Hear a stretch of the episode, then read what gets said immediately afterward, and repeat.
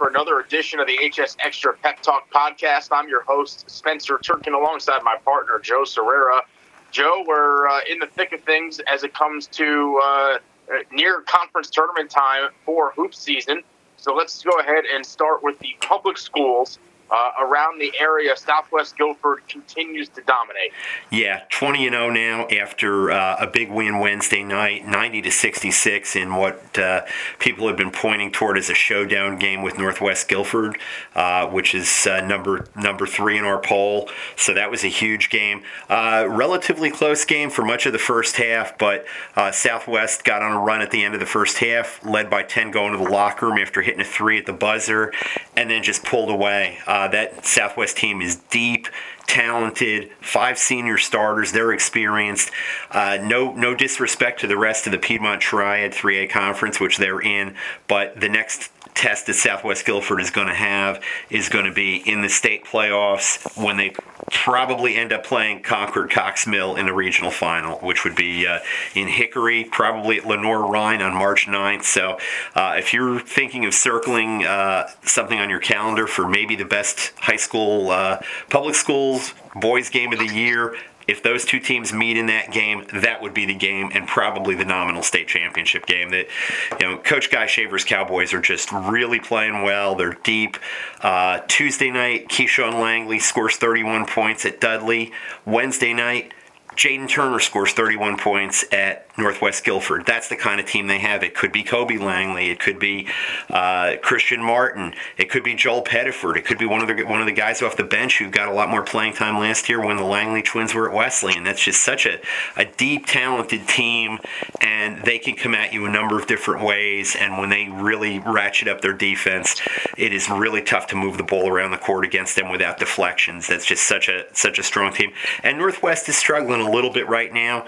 Uh, last week on Friday they were upset at home by Ragsdale. On Tuesday night, they needed a three pointer at the buzzer from uh, Johnny Pagano to beat an improving Grimsley team, a Grimsley team that's playing well, and then a, a tough loss to. Southwest in a game where they thought they would be closer. Tonight, Friday night, they are going to be at High Point Central. That's a game they need to win to kind of right the ship.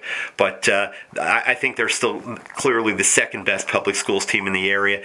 The third best team going into the week, Southern Guilford. Uh, they got beat on the road at Williams in Burlington, second loss of their season to Williams, and now they're two games back in the loss column in the Mid Piedmont uh, Triad 3A.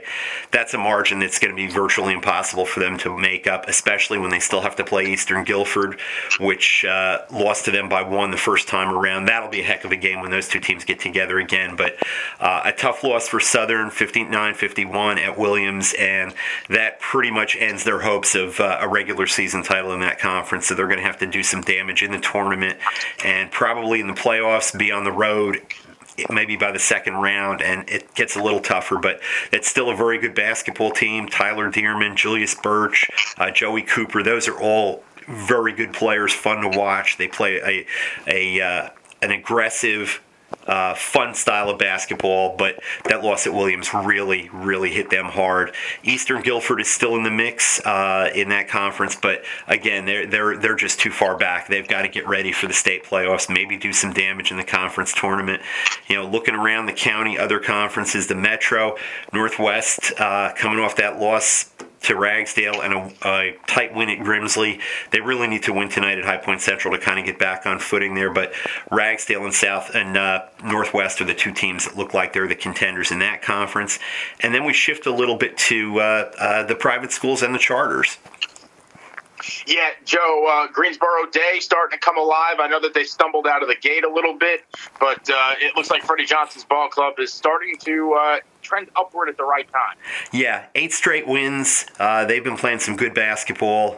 they uh, got a, a, good win on the road Tuesday night at High Point Christian. I was at that game, uh, 70 to 59. It was closer than the score. Uh, there were a lot of free throws when High Point Christian had to foul at the end, but that's a tough place to play. Their their gym uh, is kind of a multi-purpose room, cafeteria, gym, theater. You've got the uh, High Point Christian student section on the stage on on one sideline, and on the other sideline, uh, the stands are really tight behind the benches and an overhang there uh, at, on that side and on the baselines. You feel kind of claustrophobic in there, a little bit of a bandbox, but uh, a tough game for the uh, Bengals, but they came through. They got the win. Carson McCorkle has been playing great basketball lately. Uh, he struggled a little bit at the end of the HACO and coming out of the HACO. Looked a little fatigued maybe at times. He played a lot for USA basketball during the summer and kind of that may have uh, taken a little toll on the legs on his shot. But he also said that uh, Coach Freddie Johnson has been telling him to be more aggressive. Uh, he had 31 that night. He was playing great basketball. Uh, Cam Hayes is solid in the backcourt. Austin Inge, a senior, has really been picking it up and, and being the leader that Coach Johnson wants him to be for that team. He had a knee issue early in the year, a little bit of a meniscus problem, but he looks healthy again. And they've got size like few teams around here have when you can throw six eight and strong Nick Evtimov at people when you can throw six eight Mike Fowler at people. Josh Taylor, a very long, athletic six eight forward who was hurt a little bit. He got hurt in the uh, loss to Carmel Christian, suffered a bruised tailbone. He looks like he's getting back healthy. He gives them size.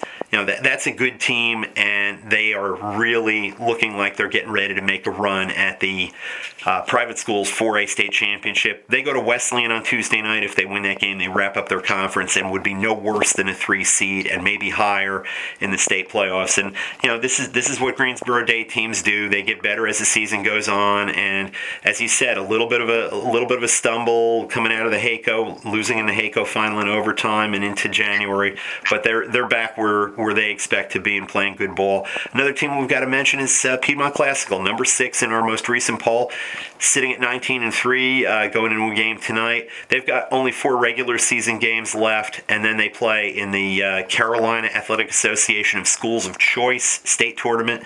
They're two time champions there. Uh, that should be a formality for them, especially if they get their injured guard Shaquille Moore back. He broke an ankle uh, right after Christmas, and they were hoping to get him back for state playoffs. He's a kid who's got a Wake Forest offer, some other Division One offers, a really good ball player, and they are a different team with him in the lineup. And after the state championships, they're going to go to the USA National Prep Tournament in North Myrtle Beach. That's become a fixture for them. In the uh, this is their third varsity season. They've gone down there every year and uh, represented well. So that's another team to watch for on the boys' side. Well, Joe, and while you mentioned Piedmont Classical, uh, why don't you let people know where they can read about uh, how Coach Free was able to build that program up so quickly? Yeah, uh, we, we took took a, a deeper look at uh, how the program was built. Some transfers, some reclassified students, but uh, you know they they are working within the rules of their association. There's there's nothing going on there along those lines that that uh, is not well within the rules. We took a good look at them in, on a story, feature story that appeared in the Thursday edition print of the News and Record and at hsxtra.com. It's still there. Uh, I appreciated the uh, uh, directness with which Coach Free, who's also the AD, and the principal, uh, Chris Butler, addressed some of the questions, and uh, was was good to, I think, be able to tell people about how this program came to be, how they're built, and what their goals are for the future. Uh, as we move over to the uh, girls' side of things, let's go ahead and start with the public schools. Northwest Guilford uh, back on top. They had a, a very good win uh, against Ragsdale, which had been our number one team since Ragsdale had won the HACO 50 to 45 over Northwest. Second time around, Kayla King back in the lineup for Northwest. She had a high ankle sprain in the first round of the HACO, didn't play in the rest of the tournament. Just getting back into the lineup in that game against uh, Ragsdale and having an extra ball handler at 5'10, 5'11 who can look over the Ragsdale press over the top and make plays, who can also give them another uh, defender at that size who really is a, is a can be a lockdown defender at times and plays well. And her shot is going to come back. It was a little shaky in that first game, but uh, Wednesday night against Southwest, she was draining threes again, just like she'd never been out. With her back, they are they look like clearly the number one team. Now those two teams still have to meet one more time, February 8th at Ragsdale. Then they're probably going to meet in the Metro 4A tournament, and there's a chance they meet again in the states. They could be playing each other five times this year, but right now this Northwest Guilford team looks like the clear number one with Ragsdale, a clear number two. They they've established themselves as uh, really the only competition for Northwest at this point. Uh, another question out there for Northwest Guilford is their six foot five senior center Elizabeth Kitley. Does she come back? She suffered an ACL injury, had a reconstruction during the summer a later injury in terms of time of the year than the ACL injury that Kayla King had last year. Kayla came back toward the end of January by states. She was back to herself playing great ball.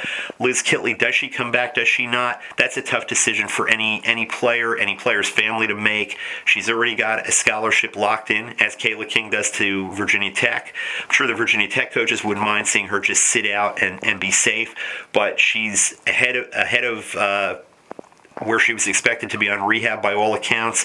Looks good moving around the court, running and jumping from what I've heard, but not cleared to play yet. We'll see how that plays out. But if she's back and playing and healthy and looking good, there's no reason why Northwest Guilford can't win a third consecutive Class 4A state championship. Without her, yeah, they're still a contender, but having that 6'5 post player as good as she is with the rest of that team and the depth that they've developed with Kayla King when she was out and with Liz Kitley out, with Megan Harkey stepping into that role, uh, they would be a much deeper team and a very, very dangerous team in the state playoffs. But Ragsdale's playing good ball too.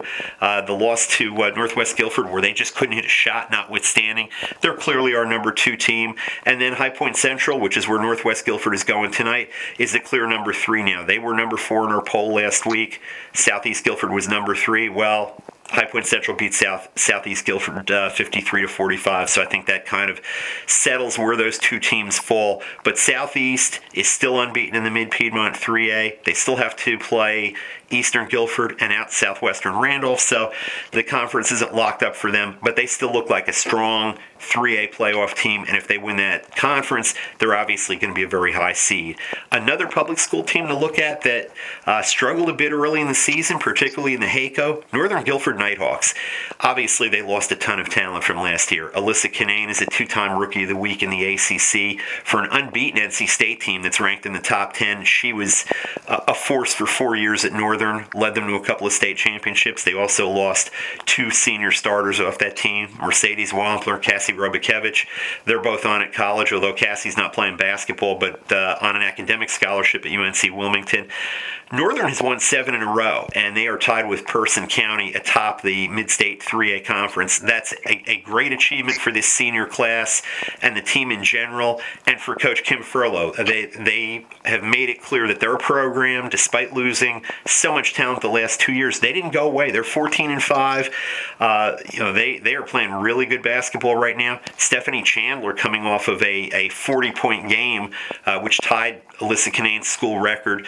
You know, they, they look like they could be very, very tough down the stretch, but they're in a tough conference too. Uh, you know, they, they've got some games left. They go to Eastern Alamance tonight, which is a good young team, always strong in that conference. We'll see how that plays out, but they look like they could really be a factor in that conference tournament and maybe win it. And then we got a private school to talk about on the girls' side also. Yes, uh, Greensboro Day. Some of the uh, the, the, boys' uh, championship run uh, starting to rub off a little bit on the girls. Uh, they've been a bit of a surprise team this year for you, Joe, and uh, it looks like their strong play is going to continue here down the stretch. Yeah, they're 18 and six overall, and eight and one since the HACO, and their one loss was in overtime at Forsyth Country Day. So you know they, they could be on a 9-0 run since that that HACO performance. And that was where they first kind of got on my radar, where I, where I noticed them. They played very strong for a half against Northwest Guilford. A lot of the same players that they, they had uh, the last couple of years. Uh, two sophomores in particular, Jabria Fullwood, who's a forward, Haley Blackwell at guard, have really raised their game. And uh, Myra Montana, who's the first year head coach there, uh, was also the boys tennis coach last year, has them playing very aggressive defense, uh, pushing the tempo when they get turnovers and and just playing with a lot of intensity. And you know, they look like they could be a real factor in uh, the private schools 4A playoffs. Well, that'll do it for this edition of the HSXtra Pep Talk podcast. Hope you'll stay with us at hsxtra.com throughout the rest of basketball season. Uh, next time we talk to you, we'll be getting you ready for uh, conference tournaments Joe, it's almost that time. Can you believe it? Yeah, it, and and I'm gonna I'm gonna risk jinxing the band here, but we really haven't had a lot of disruptions for weather, and for that we are grateful, and we cross our fingers and hope that we don't get conference tournaments wiped out by ice or snow, and that we go right on schedule, right through regional finals on March 9th and those state championship games on March 16th for the public schools. And if it happens, now you know to Joe. you know where to send your emails. And tweet him at Joe Sirera NR for all of those complaints. You've been listening to the HSXtra Pep Talk podcast. We'll talk to you soon, everybody. Take care.